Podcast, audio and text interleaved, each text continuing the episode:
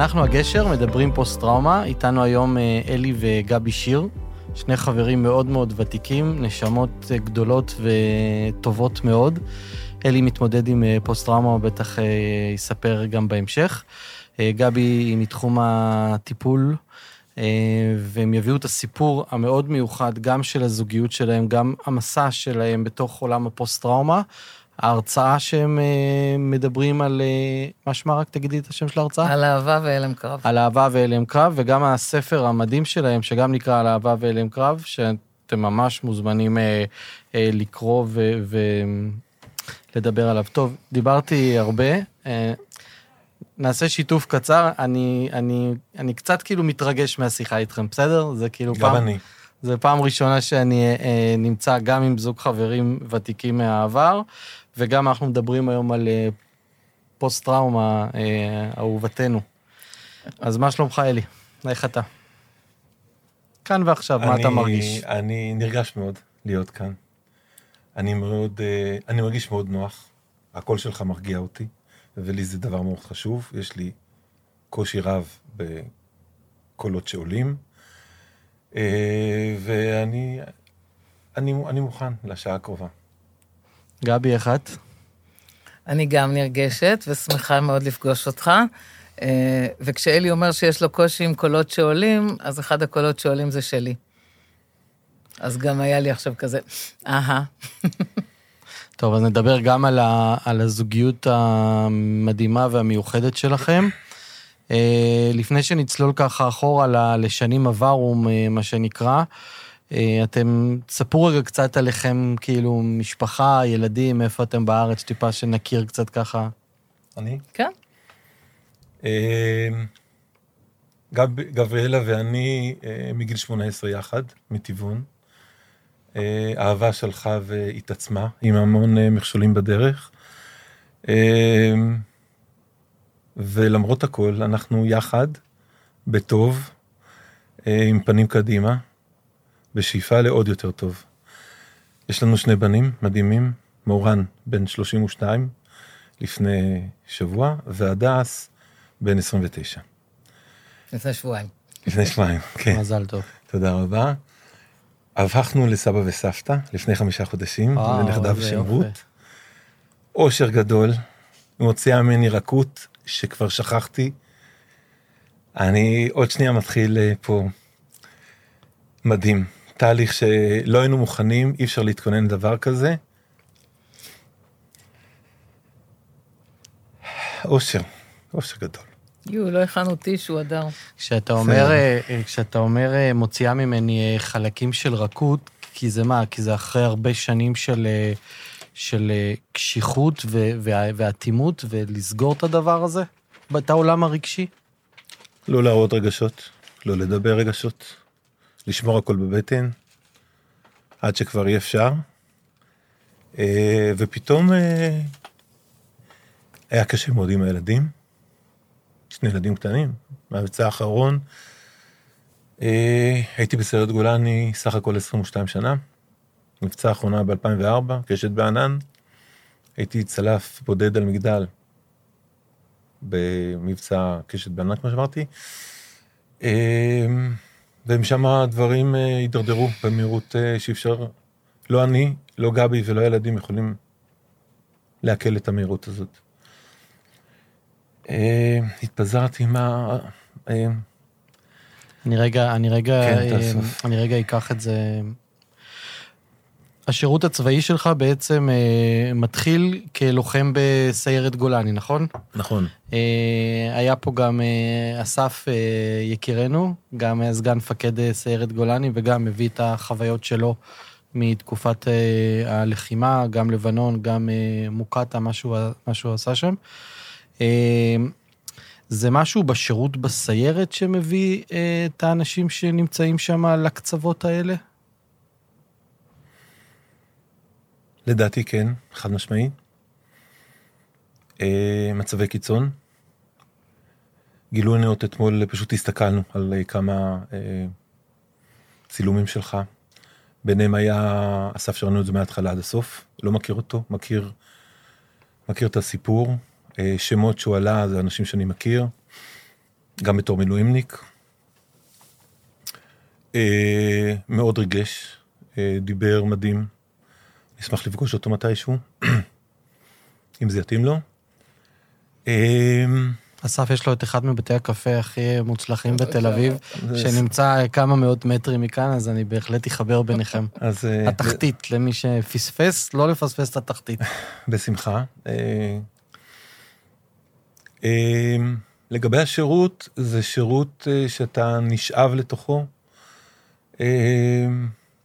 אנחנו מדברים על איזה שנים? 83 התגייסתי, גיוס ראשון, זה היה גיוס, גיוס אה, אוגוסט. עד 86. בהתחלה שלושה חודשים בגדודים, ואז הגיע משה קפלינסקי, שהיה מפקד היחידה, מיתולוגי, הציע גיבוש, ואז מתחילים את ה... בעצם את ה... זו תקופה של, של אליקים, זה לפני שטח תשע.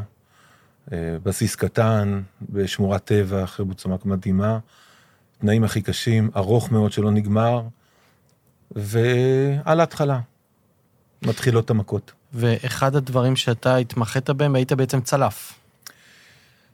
אה, כבר בשלב הראשון אה, סבלתי משברי הליכה, הגעתי לטירונות עם שברי הליכה, עברתי את הגיבוש עם שברי הליכה, והמשקלים הם אה, לא אנושיים, ומהר מאוד התפרץ בצורה מאוד מאוד קשה, ואז נוצר מצב שאני שמעתי על זה מ... בחור בשם אילן יגר, שהוא היה סמל שלי, שהוא גם שכן ילדות שלי, שהיה לוחם פתיג ביחידה. רצה הגורל והוא היה סמל שלי, באחד הסמלים, ובשלב אה, מסוים שאני כבר, הרגליים לא נשאו אותי, אה, הוא אמר שהייתה מחשבה אה, להדיח אותי מהסיירת בגלל הבעיה הזאת, והלכנו אוהל התחמושת, והוא אמר לי, זה המצב, אלי, אני המלצתי שאתה תלך, אתה פוגע טוב, זו עובדה, ונראה לי שאם אתה תצא כ... לקורס צלפים, שני קורסים, צלפי, צלפי שיער וצלפי טרור בבת שלוש, אתה תוכל לשקם את הרגליים, פחות פיזי שם, ותחזור. והבנתי שזה מה שצריך לעשות. ואז אתה, אני מתקדם קצת בסיפור, ואז אתה אה, מתחיל, גם בשירות הצבאי וגם במילואים בעצם, אתה, אתה כצלף. גם צלף. גם מפקד, צלף לוחם, וגם לוחם. גם ו... צלף, כאילו, עשיתי ו... כן, אבל מילואים כצלף לא היו עד המילואים מ... האלה. עשיתי, הייתי, מיד אחרי השחרור הסדיר, יצאתי ל... יצאתי ללונדון, לעבודה ביטחונית בשגרירות, מיד, שלושה שבועות אחרי השחרור, ו... ולא עשיתי, שמרתי את מקומי, כל פעם הייתי טלפון לארץ, לקצינת קישור, תשאיר אותי במצוות כוח אדם. וכשחזרתי בין השליחויות הייתי עושה אה, גיבושים בשרגא, שזה היה, הרוב היה פשוט גיבושים. אני רוצה לחזור רגע ל, ל, ל, לתפקיד הצלף, כן. כי יש בו משהו מאוד אה, אה, רחוק מהסיטואציה, אבל סופר קרוב, קטלני מאוד. Mm. ובעצם סוג של אלוהים כזה. אלוהים, חד משמעי אלוהים. קראתי גם בספר, חלק מהסיטואציות, אה, אה, תספר גם בהמשך על מה קרה במגדל, אבל גם לפני המגדל, שבאחת הסיטואציות אה, אומרים לך שיש מטרות, ואז אתה מתמהמה או לא רוצה לבצע את זה, ואז אתה מבין שזה סבתא עם... זה המגדל. אה, זה המגדל, אוקיי. זה האירוע המשמעותי, כן. אוקיי, אז רגע, על זה, עם זה נמשיך לדבר. כשאתם בעצם מגיל 18 ביחד, איך את מתחילה לחוות אותו אה, בשירות הצבאי שלו, בתוך ההתקדמות שלו? אני מתחילה להרגיש אה, מרחק מוזר בין מה שהוא מספר לבין איך שהוא מתנהג. אבל אני ילדה. אני יודעת להגיד היום שמצד אחד הוא סיפר סיפורים מפוצצים בהתלהבות, וחבר'ה, ומה אנחנו עושים, ומדהים. גם פעם ראשונה שאלי נהנה בכלל ללמוד, וקורסים, בבית ספר זה לא קרה. ומצד שני, הבן אדם ישן ארבע שעות בלילה, ולקח בלי סוף סיכונים. ארבע שעות? בארבע שעות בשבוע. בשבוע. סליחה, יש הבדל קטן. מה שהייתי רוצה. ארבע כן. שעות בשבוע. הם לא ישנו, הם עשו ניווטים בדד, לבד, בלילות. וכשהוא היה חוזר הביתה, נגיד, כשהייתם נפגשים, איזה אלי היה פוגש אותך בסוף ישן. שבוע? הוא היה מגיע, הולך תוך כדי שינה, הוא היה מגיע עם מדים, עם פצעים של, פצעים, דימום, המדים כבר דבוקים לזה, ואני וההורים שלו היינו מקלפים את זה. וכשהיה עם מי לדבר, אז הוא היה מאוד מתלהב, אבל אני הרגשתי שהוא הולך והוא משתנה לי מול העיניים. הוא מאוד נסגר, הוא הפסיק לשתף, הוא נאטם, הוא נעשה אימפולסיבי. וזה עם השנים הלך ו... התעצם. והתעצם. ואז בעצם אחרי השירות הצבאי, אני ככה רץ שנייה על, ה, על הציר זמן שלכם, אחרי השירות הצבאי אתה בעצם מצטרף אה, אה, כמאבטח ב... בלונדון. בלונדון, בשגרירויות. אני נשלח לשם, כן. נשלח לשם, אז אתה עושה גם לונדון, גם אה, מצרים. לונדון, לונדון, לונדון, הפסקה. קורס ארוך, חצי שנה, מקביל למלחמת המפרץ הראשונה, קורס ארוך, חזק, קשה, שמציב דברים ואני לא מודע לזה, פוגע טוב, ואז אנשי המערכת אומרים לי, אתה פוגע טוב, שנה וכמה חודשים קהיר. זאת, זאת השליחות. ובתוך הזמן הזה אתם עדיין לא יודעים להגיד מה קורה, נכון? אנחנו לא חושבים שמשהו קורה בכלל. לא, נראה לי טבעי ביותר, לא לישון בלילה, להיות דרוך. אלי בלונדון, במקום לישון בלילות כשהוא עשה משמרות בשגרירות, אתה תספר את זה, אני. ספרי אה, קצת. היה לו זמן, הם היו שניים, ואחד היה אמור לישון ואחד לשמור, לשמור, לאבטח. אז הוא לא היה מסוגל לישון, אז הוא שמר כל הלילה. אף אחד, הוא לא חשב שזה לא נורמלי. ואז בבוקר הוא היה קם, ובמקום לחזור הביתה הוא היה נוסע לאדג'ווי רוד, שהיו שם מלא בתי קפה לבנונים, והוא היה עתר שם אחרי בחור, הוא היה קיווה למצוא איש עם קביים או עם כיסא גלגלים. נער. מישהו שהוא ירה בלבנון ואין לו מושג אם הוא הרג או לא הרג, כי מיד הגיע מטח גם מהשמיים. זה נשאר איתו, הוא פשוט היה הולך ימים שלמים שם ומחפש אותו. אני לא ידעתי על זה, אף אחד לא ידע על זה, הוא לא הבין מה הוא עושה. שנים אחר כך הבנו מה הוא עשה, אבל זה, זה גם הוביל ל- לסיורים שהיית עושה, שהיית מוצב במצרים, בכל מיני שווקים וקסבות שם? הייתה יוזמה שלי, אף אחד לא, אף אחד לא ידע מזה. ספר רגע על זה, כי יש לי גם הזדהות עם זה, אני עושה את זה במזרח ירושלים פה. אולי זה- אני אבין קצת על עצמי. זה כיף גדול, עשיתי את זה ב... ב- שמה, מה הכל. הניע אותך, ה- הסכנה, האדרנלין, ה... ברור. להגיע לקצה, לעבור אותו בעוד 50 אחוז, לא להבין מה אני עושה, והכי מפחיד, כשהבנתי את זה לאחר מכן, אחרי המון שנים, במהלך הטיפולים, שצירפתי גם את אה, גבי ומורן. אה, הוא היה בן חודש, חודשיים, שלושה, והכנסתי אותם ל... לא לכל המקומות, ידעתי להבדיל בין האקסטרים לאקסטרים הקיצוני, זה שאמרתי את זה לחבר מיוחדים, ודברים שוחים, ממש, כאילו מקומות שזר לא מגיע לשם. חמוש ברישיון, גבי חמושה ברישיון, אנחנו הולכים, אני וכל הצוות עכשיו, אין לנו שום פחד, ונכנסים, גבי אין לה מושג, היא עולה, כאילו זה סוף שבוע שלנו, מורן בן שלושה שבועות לא ממש הבין, נכנסים למקומות, לקברים 60 מטר מתחת לאדמה, סמטאות, הם, לא יודע, חאן אל-חלילי, אז לא בשורה, לא ברחוב הראשי, אלא עשר סמטאות פנימה, ועולים למעלה, למקומות שאתה לא יכול להאמין. מתי בעצם אה, קוראים לך אה, להגיע ל- לרפיח? ב- בן כמה היית? זה היה בשירות מילואים? אני רציתי להוסיף לך משהו כן. על מצרים. כן. אמ, כי כבר הייתי קצת יותר מבוגרת ואולי הייתי יכולה להבחין במשהו, אבל אני כנראה כבר הגעתי לשם עם אה, תינוק בן חודש ועם דיכאון לאחר לידה, שגם לא היינו מודעים אליו. אה, שרובו קרה בעקבות זה שלא שחררו את אלי להגיע ללידה הראשונה שלי. אז היינו שם שנה וחודשיים, אני מתמודדת עם דיכאון בלי שאני יודעת. הוא מתרוצץ, הסיפור הכי גרוע שלו זה שהוא לקח שלושה חבר'ה, היינו צמחונים, היום טבעונים שנים. לקח חבר'ה לתוך משחטת גמלים, ולא יצאו משם עד שראו את כל מה שראו, כאילו... והחלק שמלווה את כל החיים, כל השנים האלה, זה הסתרה. לא היה לי שמץ של מושג ממה שקורה, לא ידעתי שאני לא יודעת. הוא הסתיר מאוד יפה. אבל הוא הסתיר, גם לא ראית את הסימנים או את האיתותים או את הכתובות על הקיר? הוא לא ראה את הדיכאון אחרי לידה שלי, ואני לא ראיתי את זה. יש גם המון דברים, לטעמי, בפוסט-טראומה, שהם לוקחים ומקצינים את האתגרים והקשיים וה... ומה שאפיין את האדם קודם. אני לא חושבת שזה... רוב הדברים לא מגיעים יש מאין. זה לוקח את החלקים שהיו לך מורכבים גם קודם, והופך אותם לפצצות. מעצים את זה. כן. אז תמיד אפשר להסביר את זה שהתבגרנו והוא הפך ליותר גבר שצריך את המערה שלו והוא כבר לא הילד. תמיד אפשר למצוא תירוצים, וזה גם... אה, אלי גם, דוקטור ג'קל ומיסטר הייד זה אלי. אז כשהוא חמוד הוא האיש, הוא לא אוהב שאני קוראת לו חמוד, אבל כשהוא, אה, כשהוא מקסים, זה מקסים, זה, מקסים כשהוא מקסים, אני מלכה, הוא הבן אדם הכי, כאילו, יש לנו קסם, וכשזה מתהפך, זה מתהפך, אה, אבל גם שנינו אנשים עם המון תקווה, זה תמיד ברור לי שההוא יחזור. אז יכול להיות שמחלק זה גם התעלמות אה, מכוונת, אבל... אז בעצם, אה, אחרי ה... אתה, מתי אתה מגיע חזרה לתקרית מגדל הזאת? אתה בעצם נקרא כמילואימניק, כצו שמונה? מה שקרה בסוף 2003. אה, אנחנו כבר גרים באבטליון, ילדים. גרים באבטליון. אמ, אני, אני לא מקבל קריאה למילואים, שוב, אין פה, אין פה צווים, זה טלפון ומגיעים.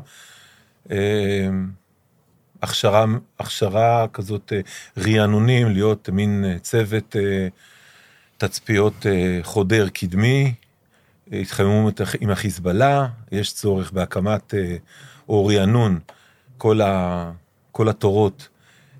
אה, זה הצוות שאני, שאני איתו נמצא הרבה זמן, אני לא יודע, משהו בסביבות 20 חבר'ה, צוות מילואים, לא אורגני מכמה צוותים, ועושים, נכנסים לשטח 100, ומתחילים לעשות הסתוות והאמרים ומה שצריך.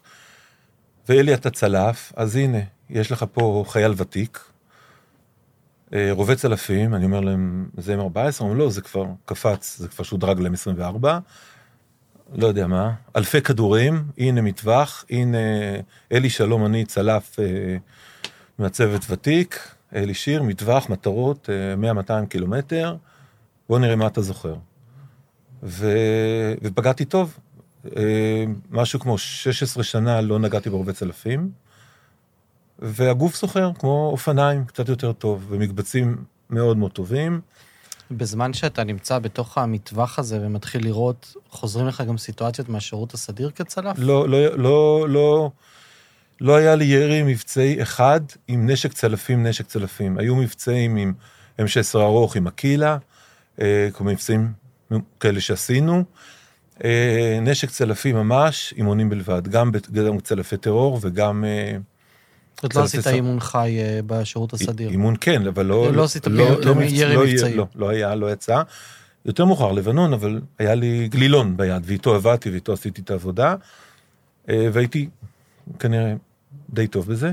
ומה קורה אחרי המטווח שאתם מסיימים המטווח אותו? זה, המטווח זה מין חזרה אחורה, אה, סוג של גאווה מאוד מאוד גדולה. סוג של גאווה מאוד גדול, כיף נורא גדול, שהגוף זוכר. נכנס מאוד מהר למצב, לתנוחות, להכל. אה, מפקד היריד, היחידה היה כהנא, שהוא בוודאי לא זוכר אותי, אבל אני זוכר שהבחור הוותיק, החייל הוותיק מהסדיר, שחנך אותי שם, אני גם לא זוכר את שמו, עשיתי, עשיתי מקבצים, ממש כדור בתוך כדור, מ... לא, כאילו טווחים קרובים או אפילו בלילה, זה היה שלושה כדורים לחימום, כדור בתוך כדור בתוך כדור.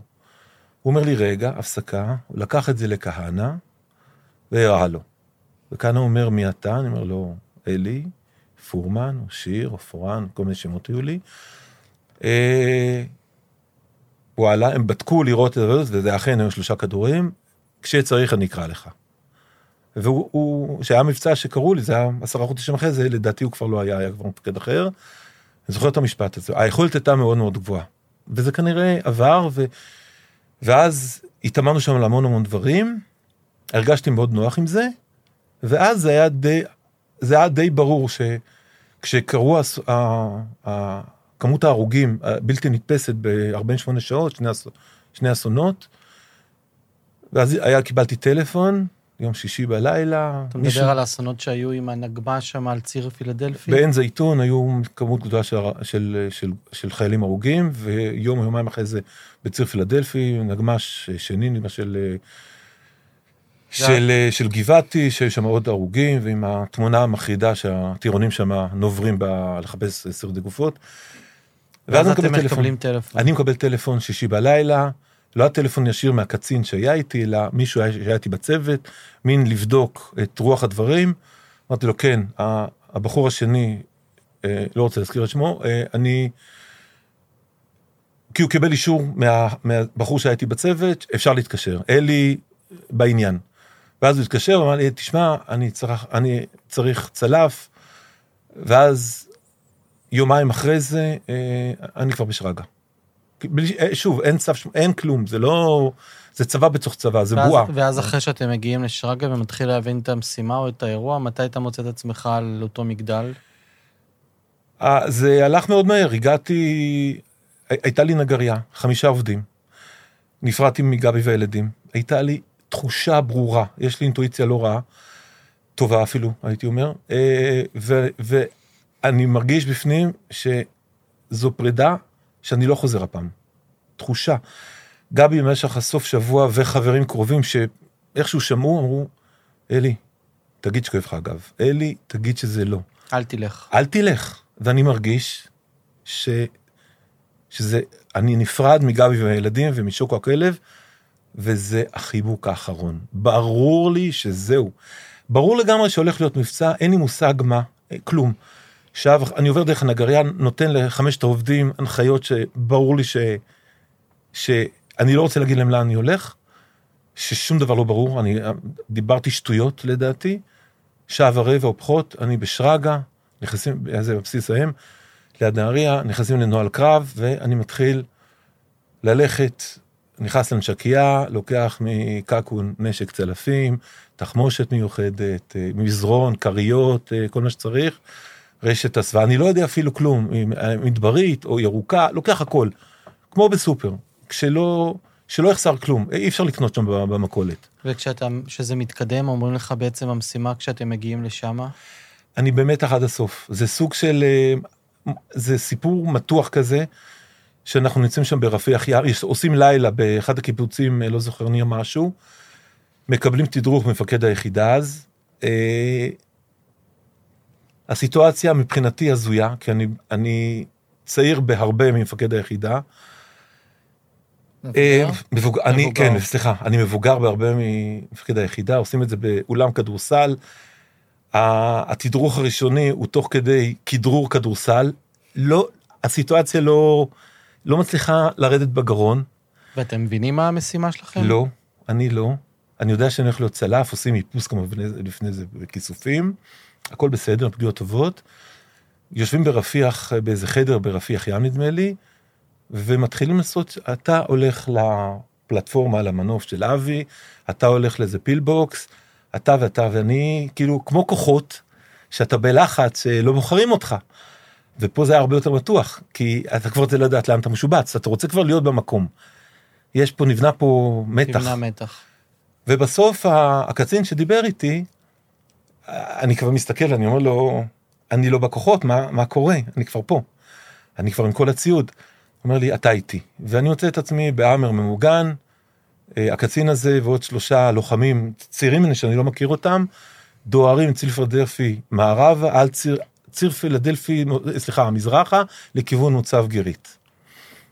לא מבינים מה קורה, כבר בדרך אנחנו רואים את, פחות או יותר את אזור האסון הנגמ"ש השני, הגוף מתחיל להזיע, סיטואציה שבשביל, סליחה, בשבילי זה היה, הייתה פעם ראשונה.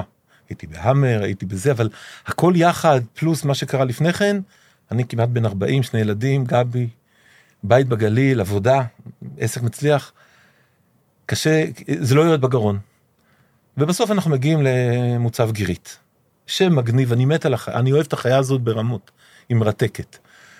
ו- ומכנים, מכנים את, ה- את ההאמר למרגלות איזה מגדל מאוד מאוד גבוה, הוא מתנסה לאיזה 25 מטר, הוא שחור, הוא נורא מפחיד, אה, ואני מתחיל, אה, לוקח נשימות, והחבר, וה- הקצין, אה, כזה נותן לי שבחה בגב, ואומר לי, אלי, זה, ה- זה המלון שלנו לשבוע, שבועיים הקרובים, אותך אני מצ'פר, אתה תהיה למעלה בפנטהאוס. זה כזה... ואני עוד צריך להסדיר את הנשימה. ואז אני מתחיל, ו, ובשכונה עדיין אין, אין לחימה, המבצע בהתהוות. אה, כל הסיטואציה, הפעם הראשונה שאני במוצב ברפיח, יצא לי בסדיר לנסוע בתוך עזה, זה עוד לפני האינתיפאדה. זאת אומרת, נסענו שם חופשים ג'יפים, וזה היה, אבל בתוך. זה לא. המציאות שאתה חוזר עליה לא, במבצע לא, הזה. לא, לא, זה כבר עולם אחר לגמרי. אני מסדיר את הנשימה ומתחיל לעלות במדרגות הלולניות, מגדל מאוד מאוד גבוה, מחובר עם המון המון כבלים מפלדה כזה, יש שם רוח, מזיזה אותו כל הזמן. אני מסדר לי את כל הציוד, הבאתי באמת הרבה ציוד, אני גם כזה שתמיד לוקח הרבה יותר ממה שצריך, פשוט שלא יחסר, שלא יהיה מצב שאין לי מענה. וידעת כמה זמן אתה הולך להיות שם? שום כלום. שום כלום. הבנתי שזאת העמדה, שאם היא תהיה פעילה, זו העמדה שתהיה פעילה. זאת אומרת, אני עולה למעלה מתארגן ואני מבין שאני הכוח אש היחידי, השאר עוסקים במודיעין, תצפיות. שהיית, אנשים... בעמדה הזאת היית אמור לאבטח כוחות אה, רגליים לא, שנמצאים? לא, לא, לא, אני... איתור כאילו, מחבלים? אנחנו יושבים בין הש... דרומית לשכונה, שאחרינו, דרומית לנו, זה ציר פילדלפי, חומה ומגדלים של חיילים מצרים שעושים שלום אחד לשני. Okay. אוקיי. זה הכל. לא ברור לגמרי, שהיה נוהל קרם, אוקיי, אז, אז יהיו צלפים, תהיה לחימה, ואם תהיה אפשרות, אז, אז, אז אנחנו נעבוד, נקבל הוראה, נקבל מיקום. ואתם נכנסים לשלב של המתנה. לא להרבה זמן, אני מתארגן ואני סורק את השטח ואני, אני, מה שאני רואה זה, זה פשוט, אה, אני מסתכל דרומה, אני אוהב לראות איפה אני נמצא, אני אוהב שטח. אז אני רואה, מדרום זה, זה סיני, זה מצרים, חול, חול, חול, חול, חול. ממזרח אני רואה ציר פילדלפי, מצפון שתי שכונות, יש את ברזיליה ממזרח ו- ותל סולטן ממערב. לא ברור איפה, איפה זה יהיה, או שהמבצע הראשון התחיל בתל סולטן, בשכונה המערבית, וממערב אני רואה עצי דקל, דיונות מקסימות וים. נוף מאוד פסטורלי. ים זה אחד הדברים שהכי מרגיעים אותי, זה עושים לי טוב, ולמה, ואני מבין במהלך הימים שזאת נקודת השפיות היחידה שלי בכל מה שקורה בשבוע הזה. זה כשאני לא מצליח לנשום, אני מסובב שמאלה, כי אני כל הזמן פנים, 24-7, נמצא המגדל, על המגדל, כוח אש יחידי, מעלים עם איזה מעלית עם חבל את האוכל, אני בקושי אוכל, לא מתקלח, שירותים, בלי ש... כאילו משתין, מחרבן, סליחה, אבל מ... לא יורד לשנייה למטה, אין זמן. אחרים יכולים לרדת, לא יודע, לשטוף את עצמם, לאכול בחדר אוכל, 24-7. אני מגלה, מגלה שיש עוד בארט, תוך כדי, תוך כדי שאני נמצא שם. בארץ זה רובה כבר לטווחים גדולים יותר, כדורים יותר גדולים, לא עשיתי עליו קורס. אני פונה לקצין שלי ואני אומר לו, תקשיב, אני מרגיש שהבארט הזה לא מנוצל פה. אם אני כבר פה, תמצא לי בן אדם, היה שם אה, פלוגה של גבעתי, שלח לי בן אדם שעשה לאחרונה קורס על בארט, ש... שיעשה לי הכשרה מהירה. כי אם יש פה בארט ויש מטרות רחוקות, אני רוצה. אז הוא עושה לי הכשרה, ואז יריתי לאיזה בית ארוש שפוצצו אותו כמה ימים לפני זה, אני זוכר קובייה של מטר על מטר, ביום אני מוודא שאין אף אחד שמסתובב שם, ואני עושה מקבצים לקובייה הזאת, כדי להיות יעיל גם למרחקים ארוכים. מתי בעצם אתה מקבל את המטרה הראשונה שאתה נמצא על המגדל? בלילה הראשון. כבר בלילה הראשון. בלילה הראשון. אני רואה את הכוחות uh, שהגיעו, כל מיני כוחות היו שם, וכוח סדיר של היחידה, ואני רואה אותם מתגנבים, ובערך בשעות הקטנות, שלוש, משהו כזה, הסיטואציה זה מגדל גבוה עם צוות לוחמים, אה, תצפיתנים, משקפות, כל מה שצריך. חבר'ה שחלק אני מכיר וחלק מגיבושים שהעברתי וחלק לא מכיר, מכיר אותם תוך כדי, וכמה חבר'ה מבוגרים ממני, ושני קצינים, שלושה קצינים ש, שאני מכיר אותם טוב יותר מהשירות הסדיר, ומהצוות מילואים, ואני נמצא למעלה, יורד החושך, מתחילה עבודה בעצם, ואז, אה, ואז אה, החבר הקצין עולה מאוד מאוד בעדינות, לא לטלטל, זה, יש מומנט למגדל הזה, הוא מחובר עם כבלים, אז גם רוחות וגם מישהו שעושה צעד לא טוב, או אפצ'י לצורך העניין, ואני על מטרה עם אצבע על ההדק, לא סיפור לפתור, צריך כלום, שני גרם. עולה למעלה בעדינות, זה השעות הקטנות, ואומר לי, אלי, תהיו, מוכן לירי, אני לא ישן, אי אפשר. תהיה מוכן לירי, אני נכנס למצב ירי, מבקש משני המאתרים מתחת עם, ה, עם האמצעים, שייתנו לי לייזר, ככה הייתה התורה, לייזר למקום, אני, אני קולט את המצב, 450 מטר, קבל אישור ירי, משחרר, לא חושב, משחרר כדור. אוטומט. כאילו, אתה עובד על אוטומט, אתה לא חושב... אתה מזהה דמות? אתה מזהה? אני מזהה במכשיר, כן. אני, אני מזהה עם, ה, עם הטלסקופ לילה, אבל אני מזהה. ונתון עם מיקום מדויק עם, ה, עם הלייזר. נותן, כדור, נותן כדור ומרגיש תחושה נורא מוזרה. בעצם, כמעט 40, מתוך האזרחות, אתה משחרר כדור, זה מרגיש כמו שאתה רואה על גופה, שהגופה סופגת את הקליע, אין רעש, זה, זה, לא שומעים. עכשיו זה 450 מטר. אתה לא יודע אם אתה פוגע, אתה לא רואה גופה נופלת, אתה נותן כדור למקום המדויק הכי טוב, כל מה שלמדת במשך קורסים והכל, אתה עושה כל מה שצריך עם הנשימה, אתה נותן כדור, וזהו, אחד. ו- וממשיכים להיות כאילו עם... אז זה היה בלילה הראשון. ו... ואז זה שבוע של לחימה, שאתה רואה במשך היום מחזות שאתה לא מבין. שה, שהחבר'ה הסדירים רגילים לזה, הם, הם, הם נכנסו לתוך זה, זה לא פעם ראשונה שלהם. לראות uh, מחזה דרך ה... אתה יודע מה, בלי, בעין בלתי, בלתי, בלתי מזוינת. אתה רואה אכזרית, או נמר, נראה לי שזה אכזרית, נכנסת לתוך סלון של בית. אתה רואה בית, אתה רואה אכזרית מפתחת מהירות, ונכנסת זה הנוהל, אבל אתה רואה את זה בעיניים. על יושביו. לתוך הסלון, ואתה רואה, ואתה אומר, מה זה? הם, הם התנגשו בתוך קיר, אבל הבית מתפרק, ואז זה כמו תפאורה, ואז אתה רואה, את בסדר? Mm-hmm. אתה בסדר? Mm-hmm. ואז אתה יורד האבק, ואתה רואה בלוקים מתפזרים, ואז אתה רואה אישה, שוב, בעין לא מזוינת, אישה מבוגרת, זקנה, אני אומר, לוקחת את, ה, את הכיסוי שלה, את הכאפיה השחורה שלה, ואתה רואה בצד שולחן סלון, ובלוקים על השולחן סלון, והיא לוקחת את הזה, את הכאפיה שלה, ומתחילה לנקות אבק. אתה מסתכל, ואתה אומר, מה קרה פה? והחבר'ה, הסדיר פורקים, מהר מהר, לא לחטוף כדורים מה... ה, ה, השכונה מלאה במחבלים, זאת אומרת, זה לא איזה סופרמרקט, זה לא ספארי. זה שם מלחמה. ואתה רואה את זה, אי אפשר לעכל את זה. אתה רואה את זה ממרחק, אתה לא בסכנה, למרות שעכשיו אתה מזכיר לי שאחת ההרצאות, אני חושב שההרצאה השלישית שעשינו, פנו, פנו אלינו, מ, מ, אלינו מעמותת אה, סולטוק. סולטוק, אם אנחנו יכולים לתת הרצאה, ועשינו את זה בתוך נגריה בקריית שמונה, שאני שנתיים אחרי שהייתי 26 שנה נגר, נגר שלי, אמרתי סביבה מה זה טובה. והגיע בחור שהיה איתי ברפיח פעם ראשונה, קצין, אנחנו בקשר מאוד טוב, הזמנתי אותו, הוא גר אה, קרוב, אמרתי לו, בא לך תבוא, הוא הגיע, הוא ישב קרוב, ואנחנו מחלפים כמה מילים לפני, ה... כמה מילים לפני ההרצאה, ואני אומר לו, אתה יודע מה, לא בא לי להיכנס לפלסטיקה, זה, אני, יש לי עכשיו, אני צריך לדבר ולזכור והכל, ואז הוא רק אומר לי, אתה זוכר את ה... אתה זוכר את ה... שירו עלינו מהשכונה? וכל פעם שזה פגע ברשת הספל לא שמעו כלום, ושזה פגע ב...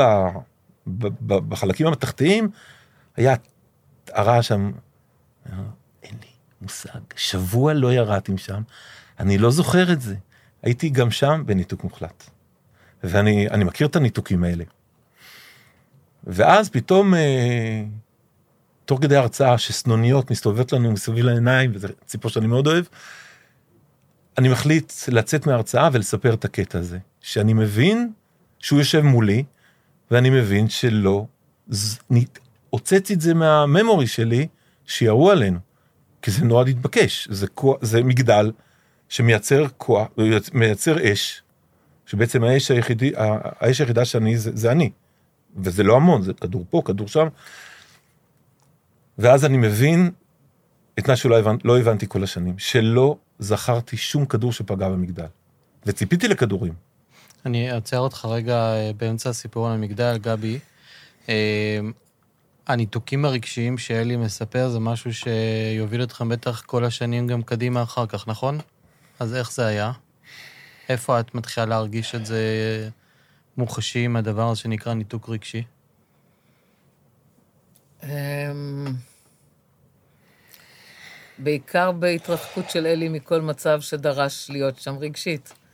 אה, קושי שלי, קושי של הילדים, וזה היה כך לאורך שנים. זה, כשזה התחיל הם היו בני 10 ו-13 פחות או יותר. זה המשיך לאורך כל השנים. גם לנערים יש מצבים שצריך להיות איתם. הוא פשוט לא היה, הוא קבר את עצמו בנגרייה גם כשלא הייתה עבודה, הוא פשוט לא, לא הופיע, נעלם. וזה היה מאוד ברור שזו הימנעות... אה, מהרגע הראשון, אלי הבין מהר מאוד שמשהו קרה, מהרגע הראשון הוא התחיל לטפל בעצמו, שאני מודה על זה מאוד. אני מכירה הרבה מקומות שזה לא קורה וזה... אני לא יודעת מה עושים שם בכלל. ויחד עם זאת, כל מה שעניין את אלי זה אלי. לא היה שם שום, שום מקום לאף אחד אחר. לא לי, לא לילדים, לא לעסק, שום דבר. אה, אם אני אתחיל מפה, אני אה, אמשיך לכל מה שזה גרם לי, ואני לא בטוחה שזה עוד המקום, אבל אני היום גם יודעת שאני הייתי בהמון ניתוקים. כששאלת קודם, לא הרגשת? אני מאוחר יותר, אני יודעת שחייתי על ניתוקים, כי אם לא הייתי חיה גם בניתוק, הייתי צריכה לזרוק אותו מהבית. אי אפשר היה להכיל את כל מה ש... או אני ללכת מהבית, לא חשוב. אי אפשר היה באמת להכיל את כל מה שקורה, ולהסכים להישאר עם שני ילדים בתוך הדבר הזה. אני יודעת לגמרי שהייתי מנותקת, לא יודעת אם כמו אלי, אבל... אה, אז כן, זה בעיקר ניתוק רגשי, ואז הוא מתבטא בניתוק פיזי. הבן אדם פשוט מגיע כמה שפחות הביתה, וכשהוא נמצא, הוא... על, לא אלי, על אלי ממש אפשר לראות כשהוא נושם והפנים פתוחים, לרגע ששט, נסגר, ברור שבשנים הראשונות גם לא ידעתי מה זה פוסט-טראומה, לא ידעתי מה זה טריגר. אלי גם לא ידע להסביר שום דבר שעובר עליו, וגם אף אחד לא בא להסביר לנו. זה שנים של אה, למידה, איך להתנהג, מתי, אחר כך להבין שגם לי יש טריגרים, שזה רק בשנתיים האחרונות. אז כן, אז עם ניתוקים, זה. אני מחזיר אותך רגע למגדל, אה, קראתי גם בספר שקיבלת, שעולה קצין, ובעצם מסמן לך שלוש מטרות. זה היה ביום השלישי. זה משהו שמאוד תפס אותי חזק. זה היה קטע, קטע קשוח. שמה קרה שם?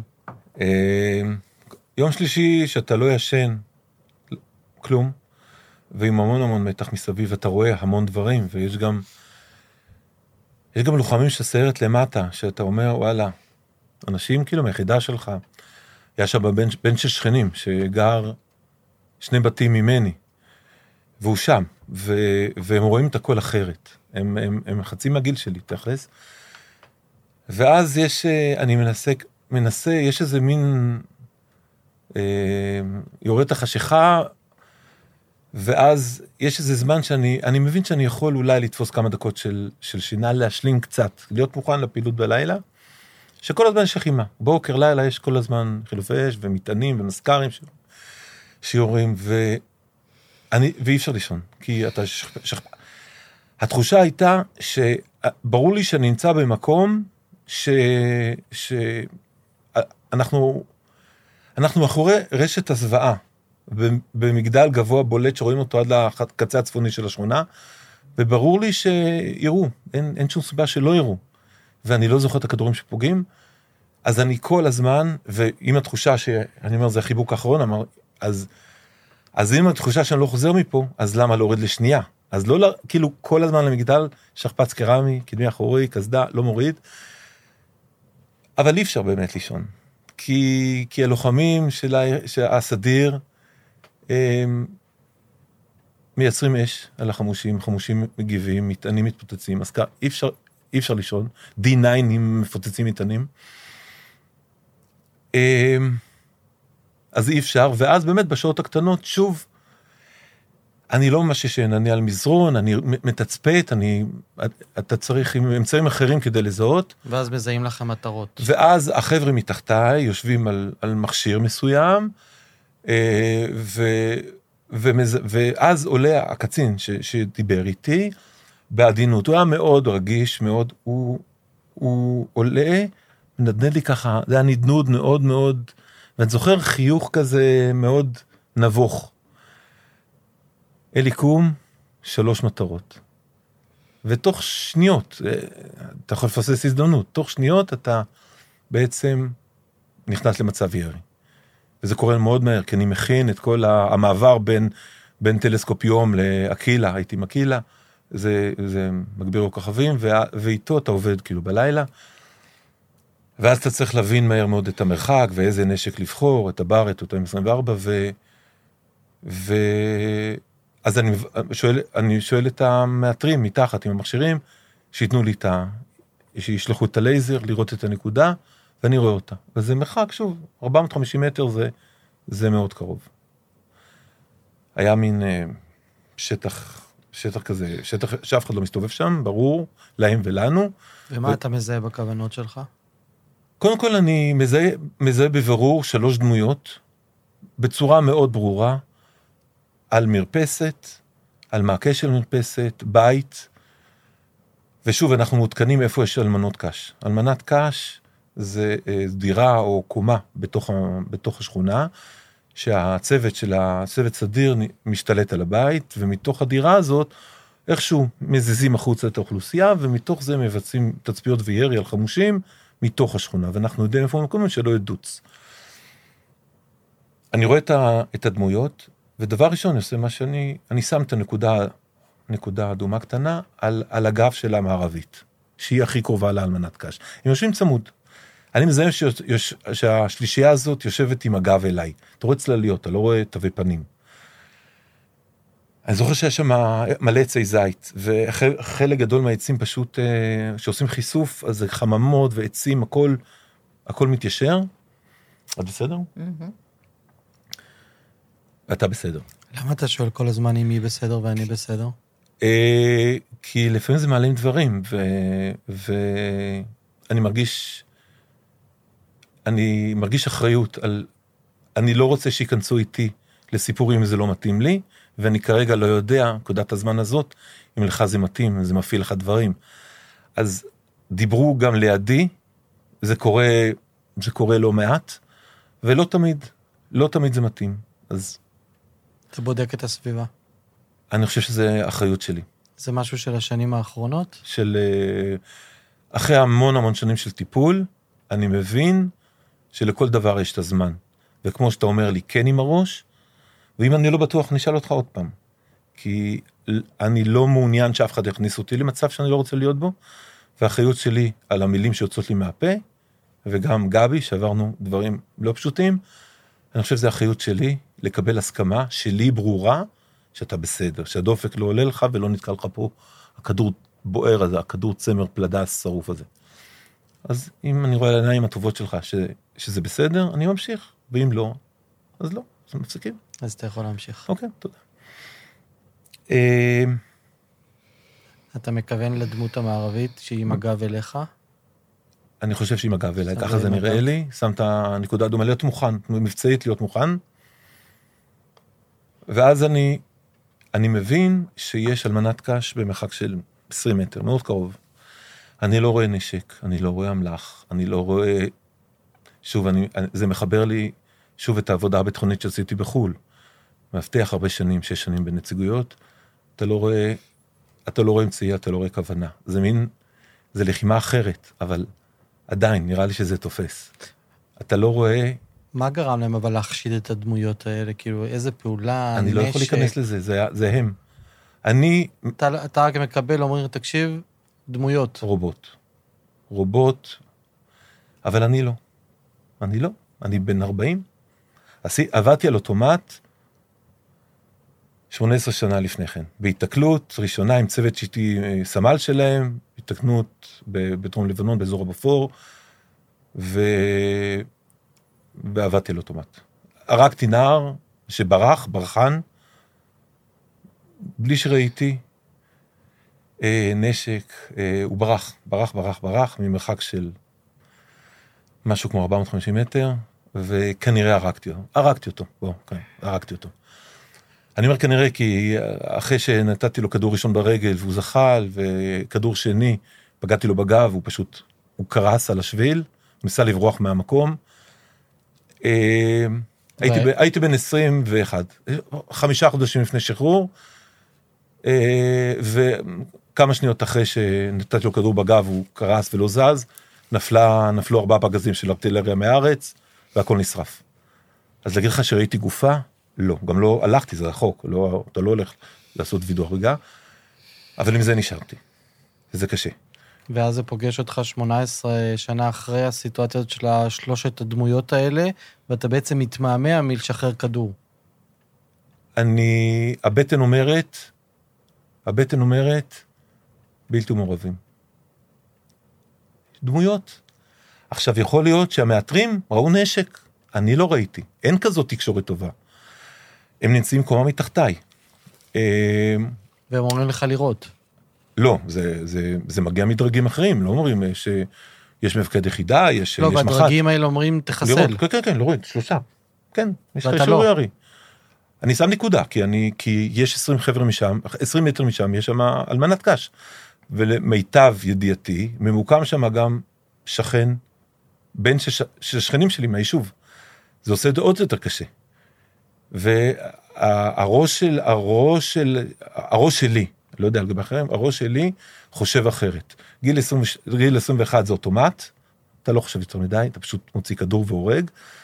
בגיל אחר שיש לך ילדים בבית, זה, זה מתנהל אחרת. ואני אומר, אוקיי, אם הבטן, יש גם משהו מההבטחה שיש לך תחושת בטן, יהיה הכל.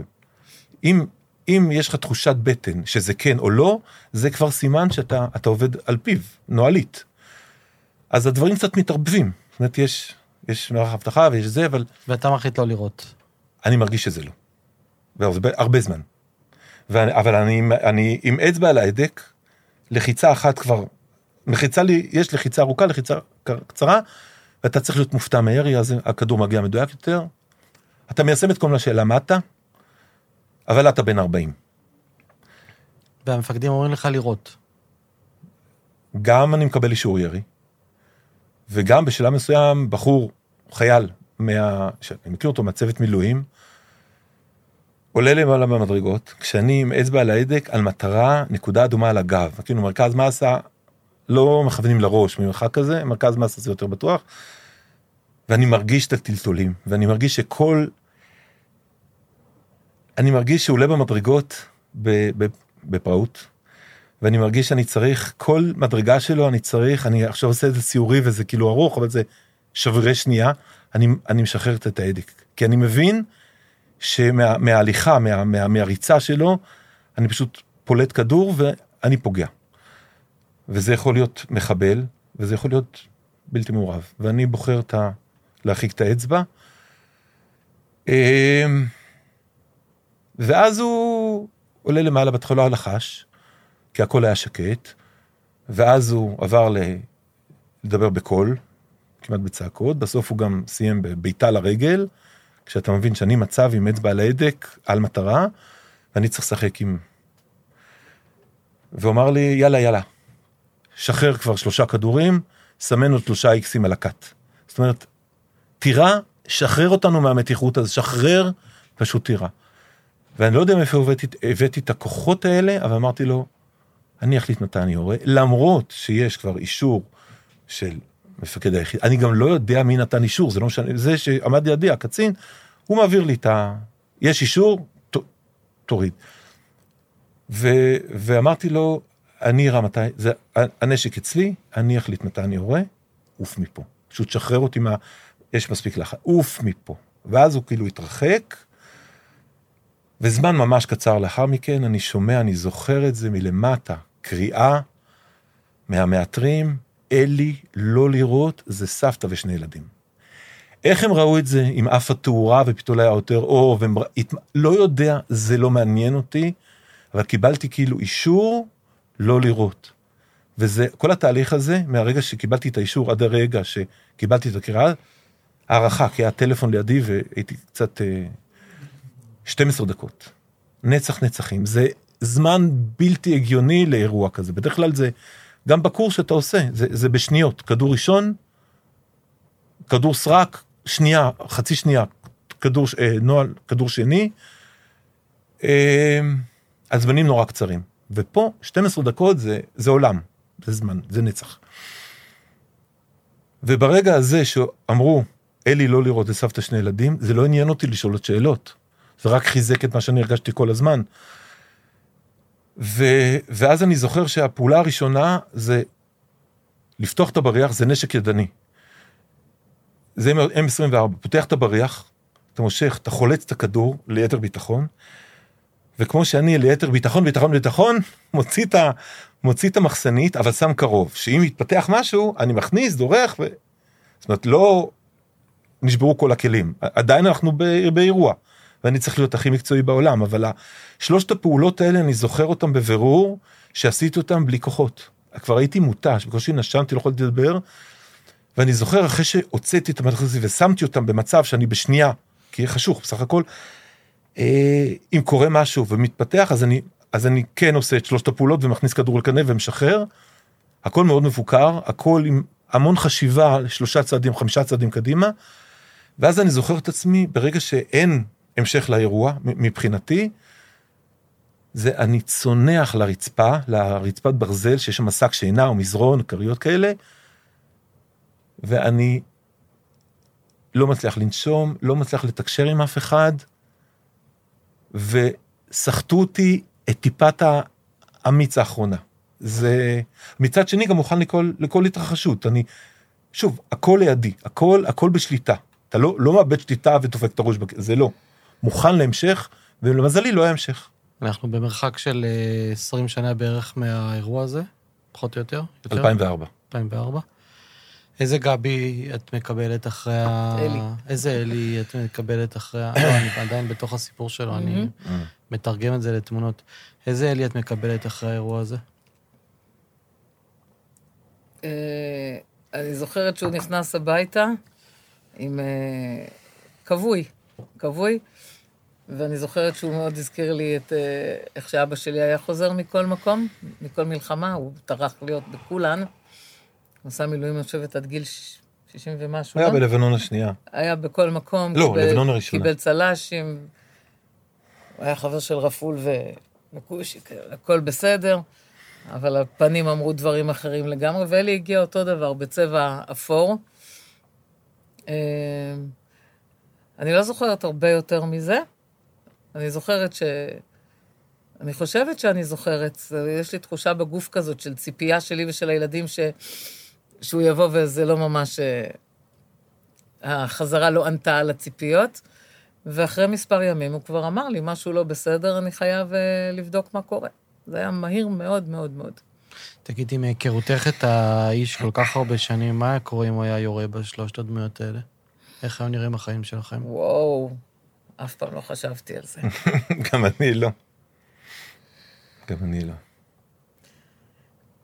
קודם כל, אתה יודע, אתה אומר מהיכרותי עם האיש, אה, את כל סיפורי הלוחמה ששמעת פה ושכתובים ושאנחנו מדברים עליהם היום, אני לא שמעתי את כל הסיפורים האלה כשהיינו בסדיר ואחר כך, כאילו, זה הכל כבר הגיע יחד עם השנים של הטיפולים והכל.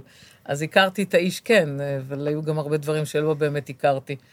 אה, אני לא בטוחה שאם הוא היה יורה והוא היה שומע אחר כך שזה היו סבתא ושני ילדים, אני לא בטוחה שהוא היה יושב פה עכשיו. סליחה, אבל זה מה שאני מרגיש, לא בטוחה שהוא היה יושב פה עכשיו. ואלי, עד כמה שאני יודעת, בכל השנים המטורפות שעברנו, לא היה אובדני, זה ממה שאני יודעת. נכון? ממה שאני יודעת ממנו, אבל אני לא בטוחה שהיינו צולחים דבר כזה. אה, כתבת אה, בפייסבוק אה, לפני בערך חמש שנים, טקסט שאותי פגש, ובגלל שהכרתי אתכם לפני עשר שנים, וידעתי, כי ישבנו לאיזה דרינק טוב לפני עשר שנים, וזכרתי אתכם טוב בתוך הלב שלי. גם אתה אותנו. גם אנחנו. אתה, יש לך מקום... זה מה שנקרא זכית בי. כן, כן, נכנסת לי לב, ללב. ואז כתבת את זה, אני אקריא את זה ברשותכם. זה מתוך הספר שלכם. בגיל 40 התאלמנתי, והעולם שתק. האיש לצידו צעדתי מכיתה י"ב, נקרא אל הדגל ולא חזר. לא היה לי קבר, לא היה לי קצינת נפגעים, לא שבעה. זר הופיע בביתי, שלא זיהה את עצמו, את ילדיו או אותי. גופו היה שלם, תודה לאל. נפשו שועה והייתה ישועה, ולא הייתה ישועה. 14 שנים אלי מבקש ממני לא לכתוב זאת, ופתאום הוא אומר כן, וזה לא היה סוד, דיברתי את זה, בכל זאת עכשיו לכתוב, הפנים, הפ, והפנים שלי רועד, אני מפ... הפנים שלי רועד, אני מפחדת שכל מה שלא העזתי עד עתה להרגיש, להתאבל, לכעוס, עד הסוף יטביע אותי. האיש שאני אוהבת, הלום קרב, הזוגיות שלנו, העסק המשותף והמשפחה, אני וילדינו חיים בתוך פוסט-טראומה מורכבת, אם להיות מדויקת, כיוון שמה שהתפרץ בגיל 40 חפר שורשים עמוקים כבר באירועי הסדיר. אני מאמינה שכמותנו יש כאן אין ספור, שנפש הנער, בחור, גבר, לא באמת בנויה להכיל מה שמביא איתו שירות קרבי, שהחינוך הפטריארכלי שדפק נשים, דפק את הגברים באותה מידה, ומשום כך לא די שעליהם להילחם, גם אסור להם לבכות, להתרגש, להיפגע. אני מאמינה שהדרך הזאת מסכסכת את... מסכסכת את נפשות בנינו ואת הזוגיות שלהם, ואז את נפש ילדיהם. לכן אשתדל להביא לכאן את הקושי, האימה, הבדידות, חוסר התמיכה, הדיכאון והאובדן, ולצידם את כל מה שנותן את האהבה. כי אפשר, גם תחת אש, הוועדות והמשבר, למצוא, למצוא את סימני הדרך, תחזיקו לי אצבעות. טקסט. מכונן. מה עברתם ב-18 שנה האלה? מאיפה להתחיל, נדב? מאיפה שאת רוצה. אה, אני חושבת שהנקודה הכי קשה, אחרי שכבר מצליחים, לא, אוקיי. זה מתחיל מחוסר הבנה מוחלט.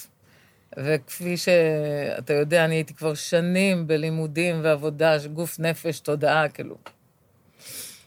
ושכחתי הכל. הייתה פאניקה מוחלטת, מה זה הדבר הזה שבבית ומה עושים עם זה, ואין למי לפנות, אין עם מי לדבר.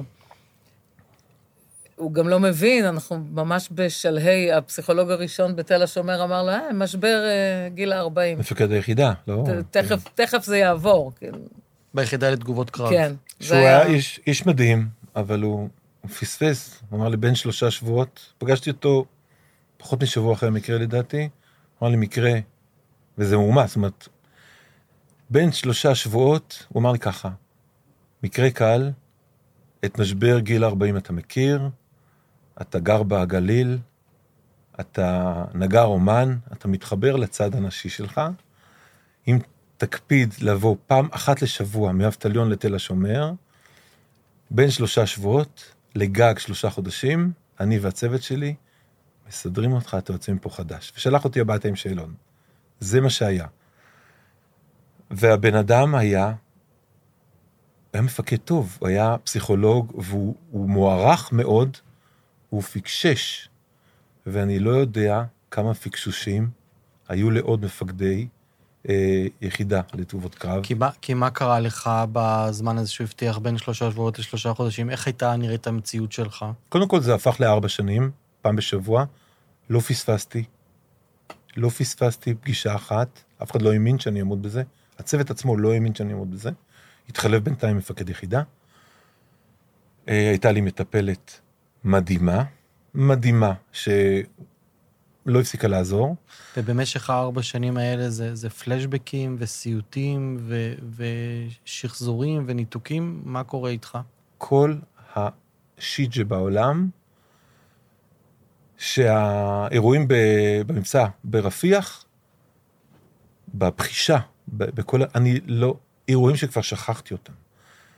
שמהלך השנים האלה, שאני תלמיד מאוד טוב, אני מיישם, וגבי מצטרף לטיפולים, אבל מעט, אה, אני פתאום נזכר בעוד אירוע, ועוד אירוע, ועוד אירוע. שואל, אבל מה זה עושה לך בחיים, כל ההיזכרויות האלה? בלבול מוחלט, כאוס, הכל מתמוטט.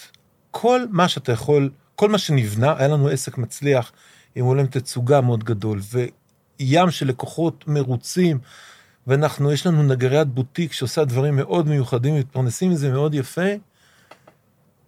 בימים זה מתמוטט. הכל. אנשים, אנשים לא מבינים, אנשים שלא בעולם הפוסט-טראומה, בגלל השקיפות והמורכבות של הדבר mm-hmm. הזה, לא מבינים רגע, אני שנייה מגזים רגע את הדבר הזה. אז היה מה שקרה איתו בשבוע הזה על המגדל, הוא חווה חוויות מאוד מאוד קשות. אבל למה זה משפיע כל כך הרבה שנים, החוויות האלה? כאילו, למה, איך, איך, איך, זה, איך זה יכול להשפיע עליו כל כך הרבה שנים? שאלה קנטרנית אני... כזאת, לא, כדי זה... לנסות להסביר מה זה פוסט-טראומה. אמ, אני אחזור על השאלה, כך אני... איך אירוע אחד משפיע כל כך הרבה שנים אחורה? זו הייתה הכוונה. קדימה. קדימה.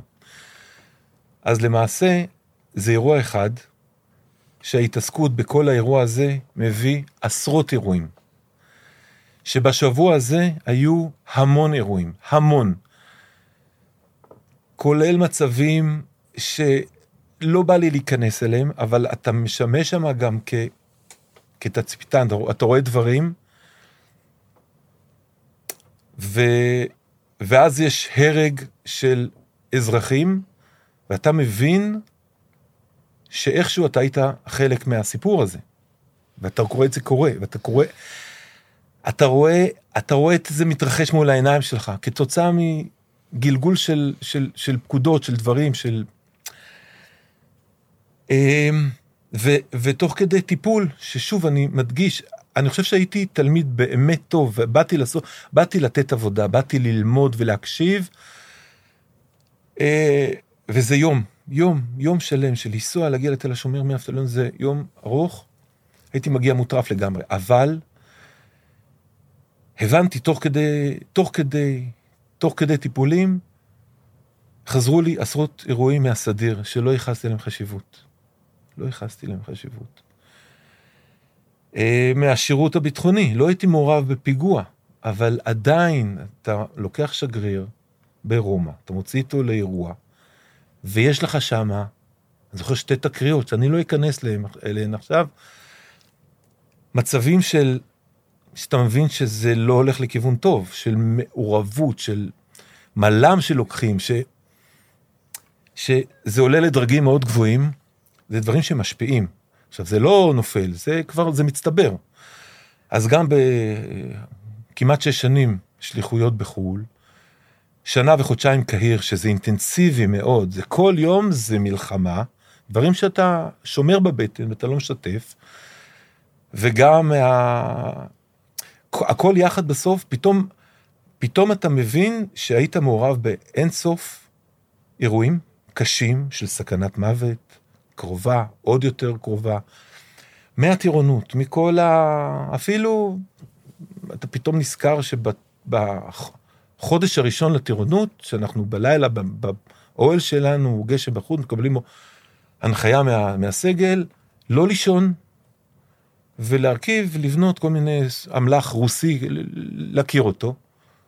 ואני, עייפות, אני מנקר על המיטה שלי, ואני מתעורר מפיצוץ מחריד. ואני פותח את העיניים ורואה חבר טוב מהצוות, עומד עם זביל של תת קליבר לאו, זה תת קליבר, מוחל... זה, זה לאו מוחלש לאימונים, עדיין ראש נפיץ, מרחק של שני מטר, עם הלסת שלו שמוטה למטה, אני על המיטה, והוא פלט עליי טיל. היו, היו כמה, כמה כאלה לאימונים, אחד לא, לא פרקו אותו, לא ירו אותו, לא פרקו אותו, וזה נפלט, טעות. וכל הסגל מגיע בריצה וצועק מה קרה, ומסבירים לו מה שקרה, יצא טיל מהצינור הזה, והוא פספס, הטיל פספס אותי ב-20 סנטימטר, והתפוצץ, נכנס בברזנט והתפוצץ מחוץ לאוהל, והסגל שואל, מה קרה? בצעקות, ומסבירים לו, נפלט. הוא אומר, אה, אז אף, אף אחד לא מת? אם ככה, תחזרו מיד, ל, תחזרו מיד ל, ללימודים, לעבודה. ואני זוכר, אני עוד בשוק, הוא והחבר כאילו מולי בשוק, ואני עוד מספיק, לפני שאני חוזר ל-RPD, להרכיב ולפרק אותו, אני כזה מתכופף לכיוון הבטן, ומרים את החולצה ומחפש חור של טיל, ואני לא מוצא, ואני, הכל בסדר, אמרו הכל בסדר, אני חוזר, פורק את ה-RPD ומפרק לו את הקנה וכל מה שצריך, וזה, וזה לא נורמלי, ולא מדברים על זה, לא מדברים. אמרו הכל בסדר, כן. אני רוצה לענות לך גם על השאלה הזאת. קודם כל, אני אשלים את הסיפור של אלי, שכשהיינו בלונדון, הוא קיבל מכתב מחבר לצוות שהייתה תאונה כמעט זהה, אבל הפעם זה לא נגמר ככה, וחייל שלו שמאוד אהב... רובי גבאי... נהרג בתאונה. נהרג ו... ממש זהה. אני חושבת, טוב, זה נושא אדיר מה ששאלת עליו עכשיו, אבל אני רואה שתי נקודות עיקריות. אחת, הרי יכולים להיות אותם אנשים באותו מצב ולהגיב שונה. אבל עדיין, כדי שטראומה לא תהפוך, תהפוך אחר כך לפוסט-טראומה, צריך שיהיה שם מישהו שיכיל, שיתווך, שיחזיר לך את התחושה של האונים ושל השליטה. ושם היו מצב על מצב על מצב שאף אחד לא, כאילו, תמשיכו ליפול, תמשיכו לראות, תמשיכו לפגוע, הכל... זה כאוס מטורף, וכדי שילד בן 18 ייכנס לכאוס כזה, אני מאמינה שמה שצריך להיות זה ניתוק. אתם מתנתקים אה, מהרגש שלכם, מהערכים שלכם, מהאמונות שלכם, מה... מהאיתותים של הגוף שאומר, אומרים לך, אני חושבת שזה עמוס עוז פעם אמר, שהוא נכנס פעם ראשונה, ל, אני, אני חושבת שזהו, למצב של מלחמה, של קרב, והוא פשוט נעמד, והוא רצה לצעוק, חבר'ה, תפסיקו, מישהו עשוי להיפגע פה. זאת התגובה הראשונית של בן אדם, ומלמדים אתכם להתנתק מהכל. ומשהו פה פתאום עשה את החיבור הזה בחזרה, ופתאום ברגע שזה מתחבר, וזה אומץ אדיר לתת לזה להתחבר, יש חברים שלא מוכנים לשמוע מאלי כלום, כי הם מפחדים שמה זה ידליק אצלם. אני מבינה את זה. זה אומץ אדיר להתחבר. אם מדברים על גיבורים, זאת בעיניי גבורה. יש לזה מחיר מטורף לחיבור המחודש הזה. הוא חי בסדר, מעל זה, קודם. אבל אז הכל מתחיל לכאוב, הגוף והרגש והנפש והנשם, הכל מתחיל לכאוב. איך זה משפיע על הזוגיות, על הקשר שלכם, על הבית, על הילדים? אז השנה וחצי הראשונות היו צניחה חופשית, בלי מצנח ובלי קורס. כאילו, בגלל שלא הבנתי שום דבר ממה שקורה, כל מה שהוא עשה, אני עשיתי יותר גרוע. אני יודעת לענות, ושרפת, אישה בונה, אישה הורסת. כאילו, אתה לא יכול להתנהג ככה, לא אליי ולא אל הילדים ולא אל הבעלי חיים בבית, והשתוללתי. אחרי שנה וחצי אני לא יודעת בדיוק מה קרה שהתעוררתי על עצמי, ונזכרתי שאני יכולה לעבוד רק עם עצמי, ולא תלך תטפל גם ככה ותעשה ככה.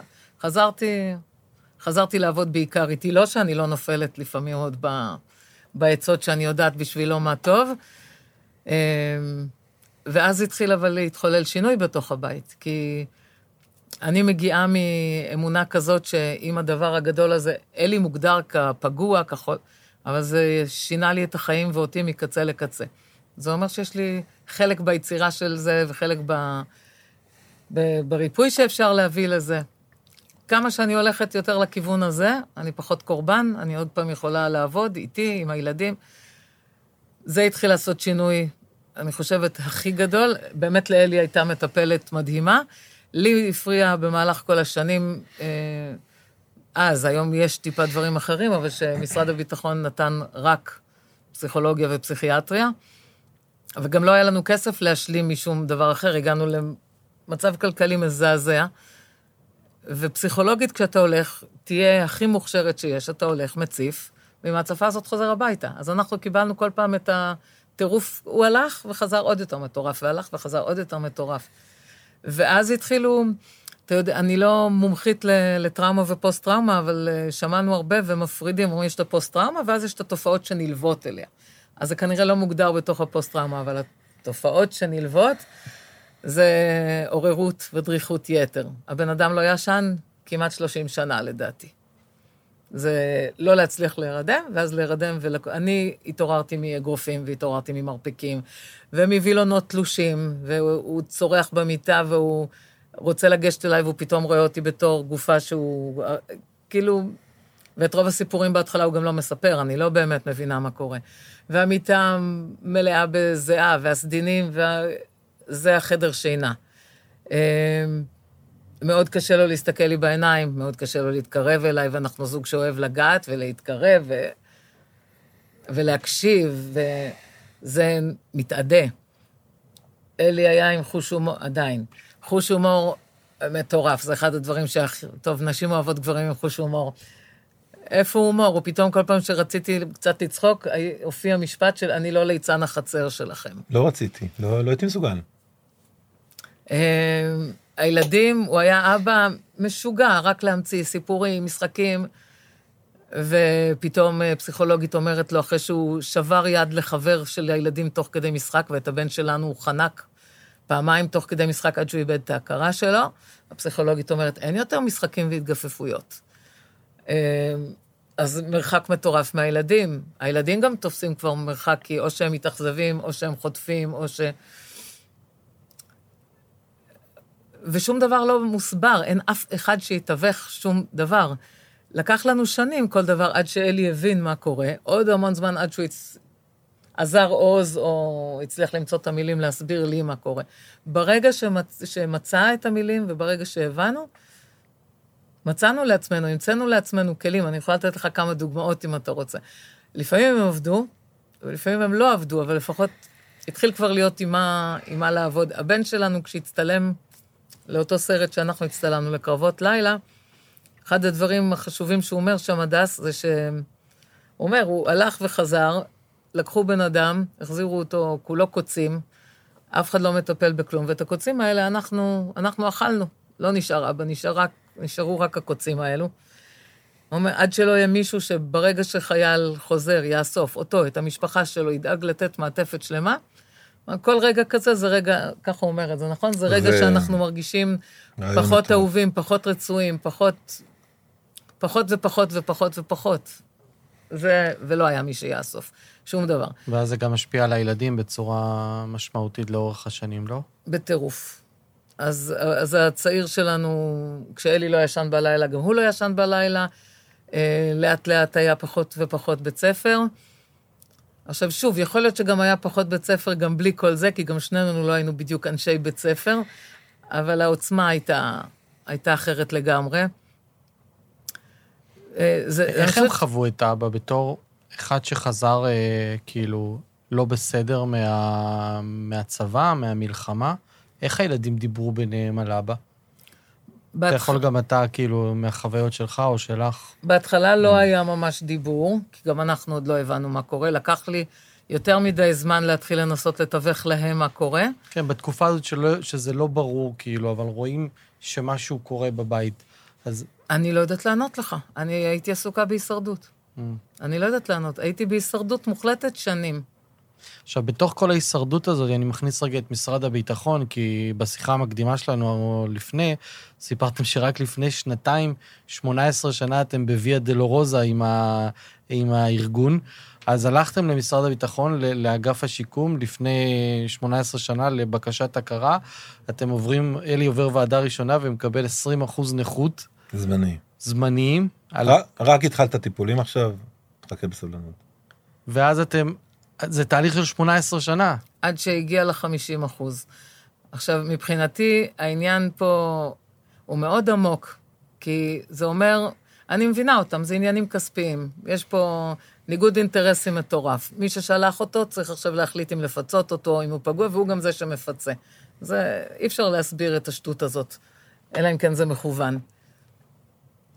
אבל הקטע הוא פה שמכריחים אתכם כל הזמן להוכיח שאתם חולים. אז אתם כל הזמן מוכיחים שאתם חולים. אתם חולים. אתם פשוט בוחרים, במקום להחלים מהמחלה, לדבוק בה, כי אני מדברת על זה גם פה, עוד דבר ששנים לא הבנתי, אמרתי לאלי, תקשיב, מהם לא תבוא הישועה. אנחנו מוציאים פה את כל האנרגיה שלנו. אנחנו שני אנשים יצירתיים, נאסוף את עצמנו, נרים את החיים שלנו. לא, הוא רצה משם, ואני יודעת היום שזה בכל פוסט-טראומה ככה, יש צורך עמוק בנראות, בהכרה ובפיצוי של מי שאחראי על הפגיעה שלך, ועד שזה לא מגיע, אין את היכולת הזאת להמשיך הלאה. עכשיו, אני ראיתי מה קרה לפני שנתיים, כשהוא פתאום קיבל את ה-50 אחוז האלו. הוא לא התהפך, אוקיי? אבל פתאום יש אנרגיה אה, לראות אופק אחר, לחשוב על אה, יכולות אחרות שלו לחזור אה, לעבוד, אה, לפגוש... משהו שם התרחש ברגע, וזה לקח לנו 18 שנים מהחיים.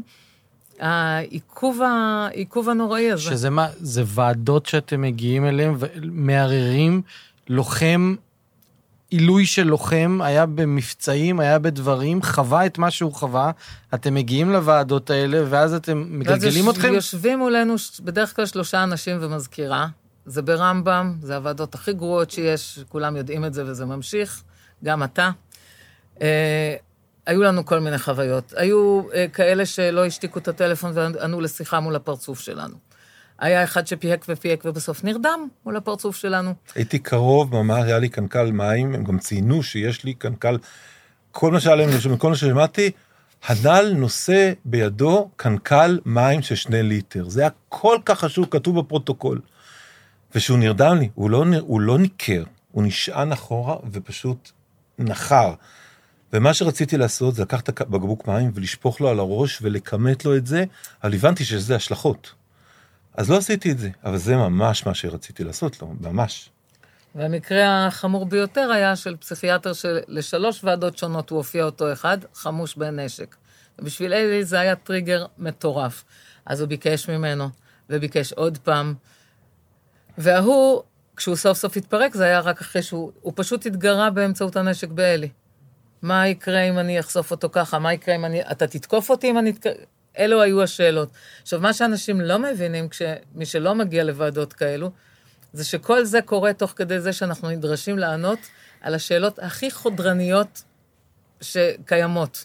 נכנסים לנו לחלומות ולמיניות ולתמלילי הטיפולים ולחשבונות הבנק ולילדים, ונרדמים לנו מול הפרצוף כשאנחנו עונים.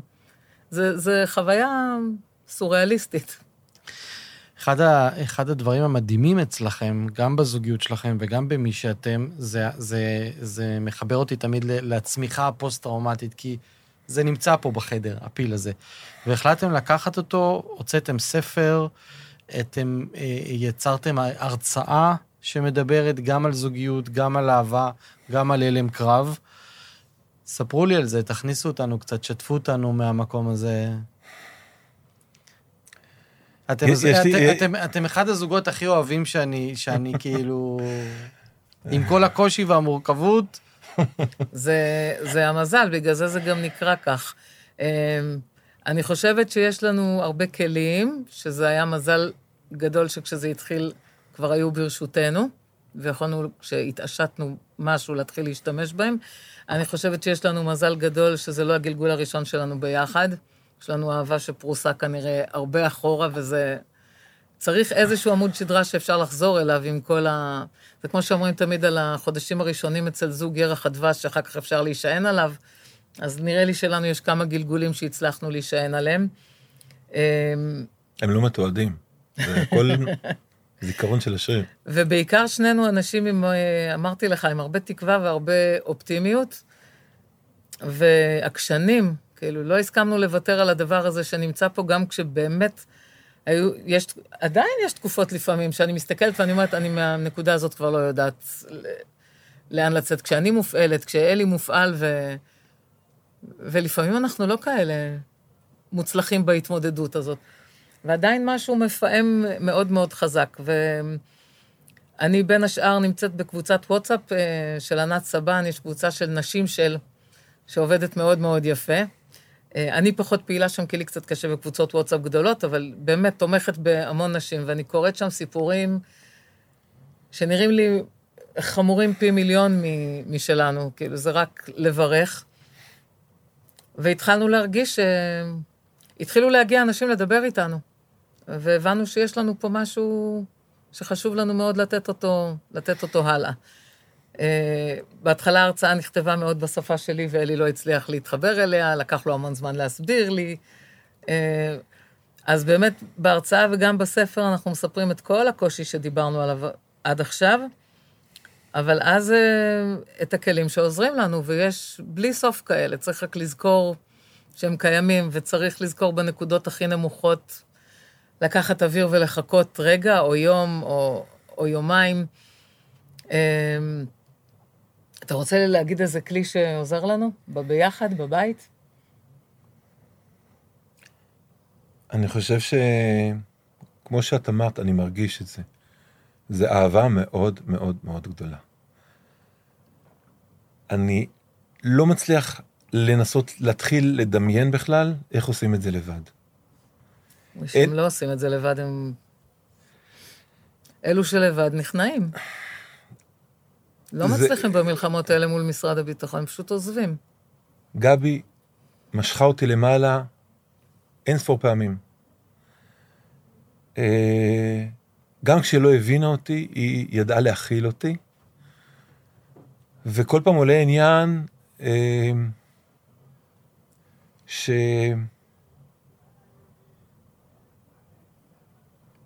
שאני לא מספיק שאני לא מספיק מודע לזה כמה שהיא עזרה לי, כמה היא משכה אותי, וכמה ש... כמה סליחות שאני אבקש ממנה על התקופה שעשיתי כזה גיהנום בבית, אני עצרתי אותו, אני הייתי אסופה שמסתובבת ושואבת הכל, ו... או בדרך כלל הודפת, בוא נגיד, לא שואבת פנימה, גם זה וגם... שאני מנסה עדיין למצוא דרך איך לבקש, א', סליחה, גם מגבריאלה וגם מהילדים, ולהגיד כל כך הרבה תודות, אה, כמה שהיא עזרה לי. אי אפשר לתאר את זה בכלל במילים, זה, זה לא, זה, זה, זה יימשך, זה, אני צריך לעשות את זה, אני מרגיש, אני רוצה לעשות את זה עד היום האחרון שלנו. ויש לי הסכם עם בורא עולם 96, והיא הולכת שבועיים לפניי. טוב, אל תמשיך את כל הסיפור שלך שם. זה מה שאני מרגיש. גבי, מסר שלך לזוגות, אה, כי כל אחד הרי חושב שזה קורה רק אצלו בבית, ובסוף אנחנו, גם יש קו משותף להרבה מהסיפורים של פוסט-טראומה וההתמודדות והזוגיות והילדים, וכל אחד בתוך הבית שלו, בטוח שזה הסוד רק שלו. אתם פותחים את זה, אתם מדברים על זה, אתם גם מרצים על זה. אז לסיום המפגש המאוד מיוחד שלנו, מסר שלך לבנות זוג או בני זוג אה, בתוך העולם הזה של פוסט-טראומה? כמה שיותר שאפשרי, אתה יודע, אנחנו שונים ובדרגות חשיפות שונות וכולי, כמה שיותר להתגבר על העניין של הבושה, כי בושה זה להישאר בחושך, וקורים שם דברים לא טובים, ואנחנו באמת נשארים לבד בגלל, ה, בגלל הבושה. לצאת, כמה שאנחנו מסוגלים לצאת, זה גם... לא תמיד יש הסכמה בין בני הזוג על כמה לצאת. את לא תמיד חייבת להישמע לכמה הוא רוצה להסתיר את הנושא, לפעמים את רואה את הדברים יותר בבהירות. זה גרם לנו להישאר בתוך זה לבד המון המון שנים. אז כמה שאפשר לוותר על, הש... על הבושה. דיברנו על האהבה שלנו, אני מאמינה שאהבה זה דבר שעובדים עליו ושהוא נבנה. זאת אומרת, אם לא מוותרים עליו, אז כמעט כל אהבה אפשר להחיות. יש זוגיות שגם נגמרות, אבל אם יש רצון ויש גיץ, אה, לא להישאר שם לבד. אני, אני נשארתי לבד כי לא הייתה לי ברירה. יש היום טיפולים, גם לבנות הזוג, גם למעגלי נשים ו, ו, וכולי. יש שם תמיכה, לקחת אותה. אמ, אחד הדברים שאני אומרת שבעיניי מאוד חשובים, זה לזכור, לעשות כל מה שאני יכולה לזכור שהוא לא רק איש חולה, כי אז הוא הופך להיות מטופל ואני מטפלת, ויש לנו מזה מספיק, אז לזכור שזה הגבר שלי. לבדוק שזה הגבר שאני בוחרת בו, שזה החיים שאני בוחרת, ושאני לא עדיין יושבת ומחכה שהוא יחזור עם התיק ההוא, כי הוא לא. אז למצוא איך אני יכולה להיות עם מה שפה ובהכי טוב שאפשר. אה, אנחנו מדברים על, אה, על העניין של... אה, על יחסי מין, אף אחד לא מדבר על זה בפוסט-טראומה, זה עובר שינוי מטורף, מטורף. אז רגע להפסיק ולבדוק איפה אנחנו ולאן אפשר לגדול מפה ומתי, כי זה לא יהיה גם כמו שזה היה קודם, וזה בעיניי אחד הדברים החשובים בין גבר לאישה. ויש עוד המון המון המון אה, כלים ודברים שאפשר להתעסק איתם. מה שחשוב לי להגיד, זה שאני בחרתי להישאר, מכל הסיבות, מהמון המון סיבות, לא רק אהבה, מחויבות, הרגל, בחרתי להישאר. אלה שבוחרות ללכת, לא פחות נפלאות מאלה שנשארות. אותו דבר, זה החיים של כל אחת, זה כל בחירה לגיטימית, מדויקת. מאוד מאוד קשה להבין ליד המצב הזה, מה מותר לי, מה אסור לי, עם מה אני חייבת להשלים, זה אחד הקשיים הכי גדולים. זה קושי גדול, הקונפליקטים מול הילדים, זה, לי זה היה פנימית, זה היה הרסני. הבן שלי אומר בריאיון, הרבה פעמים הרגשנו שאת בוחרת בו על פנינו, בזה שהשארת אותנו לחיות איתו. וזה לא רק נראה ככה, אני באמת בחרתי בו. בחרתי בו. כי היו רגעים שהיה עדיף שלא נהיה לידו. אה, אני מחייכת עכשיו, אבל זה, בפנים זה, זה דברים שאני לא יודעת אם הם יתגברו עליהם אי פעם. וזה כבר יצירה שלי אחרי שלו. אז כל הבליל הזה, פלוס תטפלי בעצמך. כאילו, זה נורא קל להגיד, מאוד קשה למצוא את הזמן והמשאבים, כי מישהו צריך להיות עם הילדים ולא הוא, כדי שאת תוכלי לצאת. ו... אבל בלי זה, בלי שאנחנו נתמלא וזה יזלוג ויעשה קצת סדר, אי אפשר. ובעיקר ליבי ליבי לכן, לכן ולכם. נכון? אלי, משפט שלך לפני סיום. אמ, מתוך המסע שעשית עד עכשיו. אני, אני אעשה את זה לפי הסדר אה, חשיבות. אני אתחיל בהכי חשוב, נרד לשני ואז השלישי, ששלושתם חשובים. הראשון, אה, יש לי מזל ענק שגבריאלה לצידי בכל הסיפור הזה. אני באמת, באמת, לא יכול לדמיין מה היה קורה בלעדיה. וזה זה דבר נפלא, זה הראשון. השני, רציתי לומר, מה שאנחנו עושים כרגע, גם עם ההרצאה, וגם היא מדברת גם לנשים, ואנחנו מדברים גם לגברים, שזה נורא חשוב. יש המון אנשים שמתמודדים, המון. יש כאלה שמבינים היום, יש כאלה שיבינו בעוד חודש, ויש כאלה שיבינו בעוד חמישים שנה. אני חושב שמה שמאוד מאוד מאוד חשוב, ואני אדבר על עצמי, אני בטוח שזה גם מדבר להרבה אחרים, להבין שנפגענו. להבין שכמה ש, שנפנים את זה יותר מוקדם, ככה גם הנשים שלנו וגם הילדים שלנו וכל המשפחה, יהיה להם יותר טוב ויותר קל.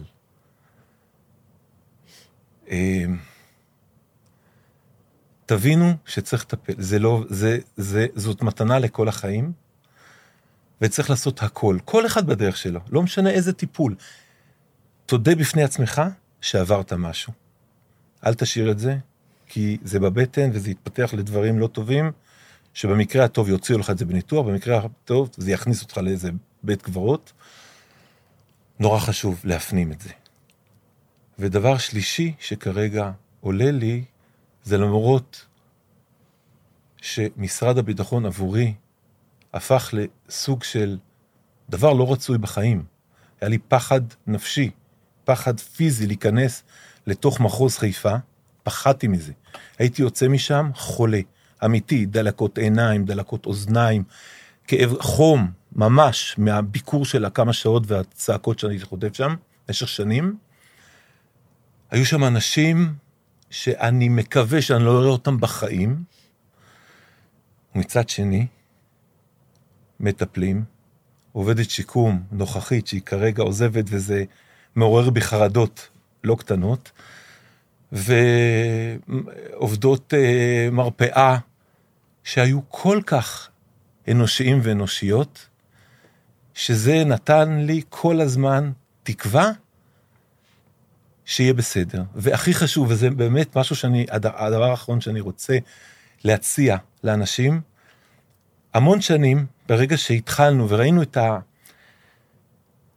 את החוסר נכונות שלהם לקבל הכרה, לתת לי את ההכרה, אה, זה... אמ, אני הרגשתי שאני בעצם מנהל מלחמה. אני במלחמה מול אגף השיקום, מול משרד הביטחון. ואחרי הרבה מאוד שנים, בעזרת גבי, שאומרת, אלי, אתה מדבר על משרד, אתה מדבר על מלחמה, אתה כבר עם שכפ"ץ קרמי, וכבר נשק, וכבר עם הכל. הגוף שלך משדר מלחמה. תנסה לעשות משהו בראש. ישבנו וחשבנו, והגענו למסקנה, אין יותר מלחמה מול אגף השיקום, יש משא ומתן. וברגע שאתה אומר, יש לי כרגע משא ומתן, גם אם לוקח 18 שנה, יש לי משא ומתן מול אגף השיקום, הגוף שלך כבר משדר ביזנס.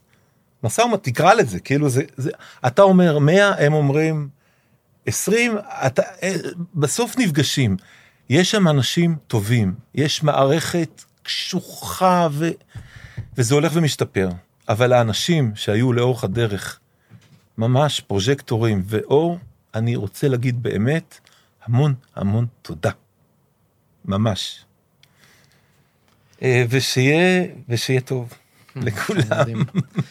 אה, אלי וגבי, אה, תודה רבה על שיחה מרתקת, מלאת השראה.